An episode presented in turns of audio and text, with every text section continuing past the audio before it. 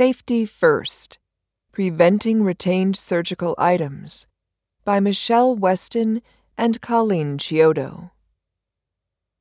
An unintentionally retained surgical item, RSI, is a surgical item that is accidentally left inside a patient after an invasive procedure.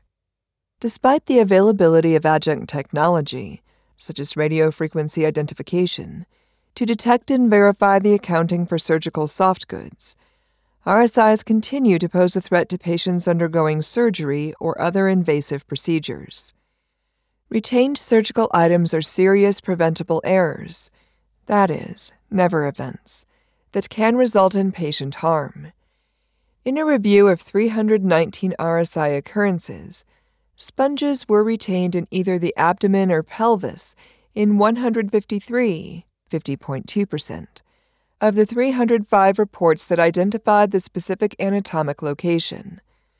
Of the 315 reports that identified an involved department, 202, 64.1%, occurred in the OR, and 103, 32.7%, occurred in the labor and delivery unit.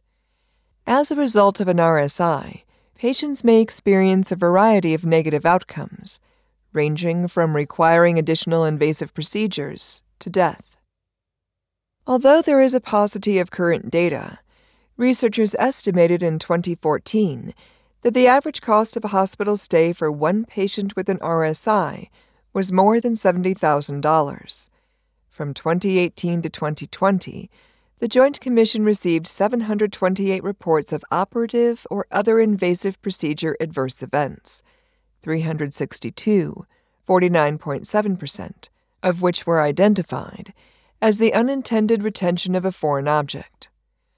Although RSIs comprise the largest percentage of reported sentinel events during the specified time frame, the Joint Commission recognizes that reported information does not translate to an epidemiologic data set that can be used to draw conclusions regarding the frequency of these events and trends. However, interdisciplinary perioperative teams should continue to focus on the prevention of RSIs. Causes of RSIs Perioperative personnel may have a positive perception of technological advances for improving patient safety. However, sometimes the answer to a patient safety concern does not lie in a piece of equipment or technology. In a review of inaccurate surgical counts and RSIs, investigators determined that human behavior can be involved in the root cause of some adverse events. Generally, perioperative personnel complete the surgical count to identify the location of surgical items during specific moments of a procedure, for example, before making or closing the incision. To ensure accuracy, at least two members of the perioperative team, one of whom should be the RN circulator, should focus their attention on the counting process. Perioperative personnel may have competing priorities. For example, time pressures, patient acuity, demands of the surgical field, that can lead to counting errors. Findings of a systematic literature review with meta analysis showed that a variety of risk factors are associated with RSIs, including an unexpected procedure change, for example, from laparoscopic to open, more than one scrubbed team performing surgery on the patient, the patient undergoing more than one procedure, an emergent procedure in which the patient's condition prevents counting, a lengthy procedure, and the patient's body mass index. In an additional systematic literature review, reviewers identified contributing factors involving personnel, including the lack of adherence to policies, procedures, and safety practices, distractions, multitasking, and time pressures. Strategies to consider. One solution to help reduce counting errors and prevent RSIs is for perioperative staff members and leaders to create a culture of safety. In 2018, Virtua Health, a comprehensive multi site health system in southern New Jersey, enrolled in the New Jersey High Reliability Organization, HRO, collaborative, which the Health Research and Educational Trust of New Jersey launched in 2017. The goals of the collaborative include developing HRO best practices and promoting their adoption in healthcare facilities throughout New Jersey. Despite the potential for human error, personnel who work in HROs prioritize safety and mindfully perform complex multifaceted tasks for extended periods of time without serious adverse events. Personnel strive to create an environment in which they anticipate and quickly identify safety concerns. They then respond to these concerns before harm can occur or mitigate the concerns with possible escalation to organization leaders.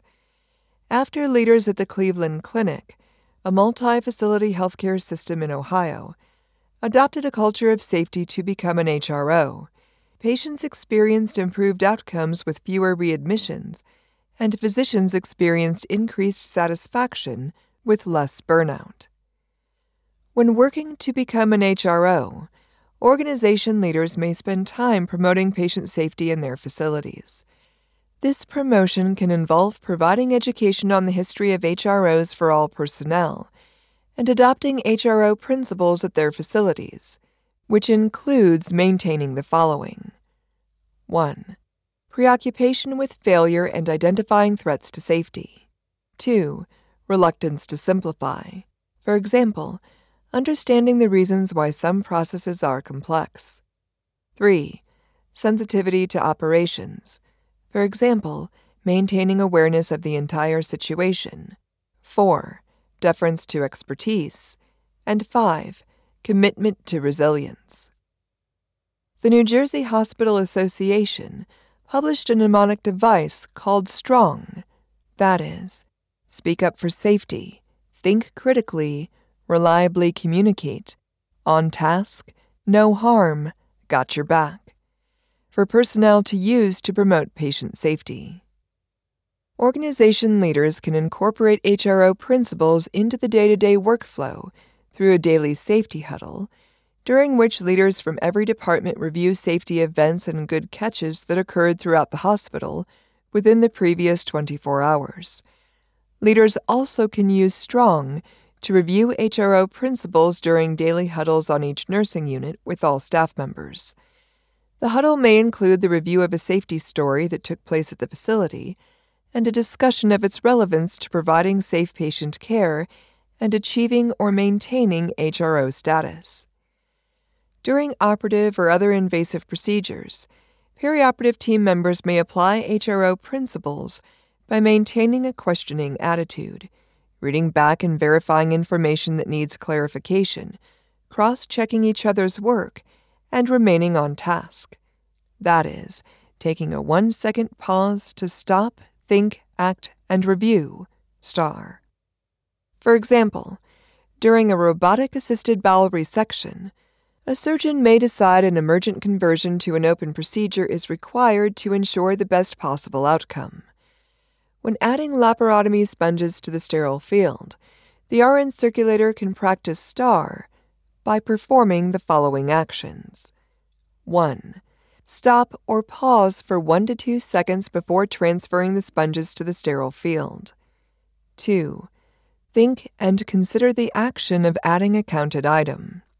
3. Act and provide the sponges to the scrub person. And 4. Review and check for the desired results. That is, count the sponges with the scrub person and record the addition according to facility policy. If the RN circulator forgets to record the additional sponges on the count board, the scrub person can cross check and use got your back behavior that involves pointing out the omission to the RN circulator in a professional manner. Speaking up about the discrepancy also should help the RN circulator stay on task. Team members should use coordination, communication, and cooperation skills to maintain a safe environment for their patients while also anticipating any needs that should arise. Any perioperative team member who recognizes an incorrect count should speak up assertively about the concern using an HRO communication tool, such as Stop the Line, a U.S. Department of Veterans Affairs initiative to prevent harm, or ARC, ARCC, ask a question, make a request, voice a concern, and if all else fails, seek help from the chain of command. Personnel should follow their facility's policy for the incorrect count and escalate the situation if necessary. For example, when performing the final count during an abdominal hysterectomy, the RN circulator notes that a sponge is missing and observes that the surgeon and resident are having a personal conversation while closing the abdomen.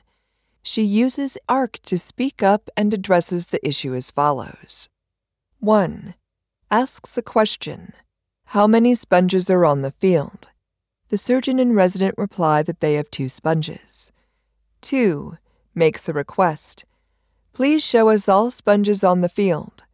The surgeon holds up one sponge in each hand. 3. Voices a concern. I have a safety concern. We are missing a sponge from the count.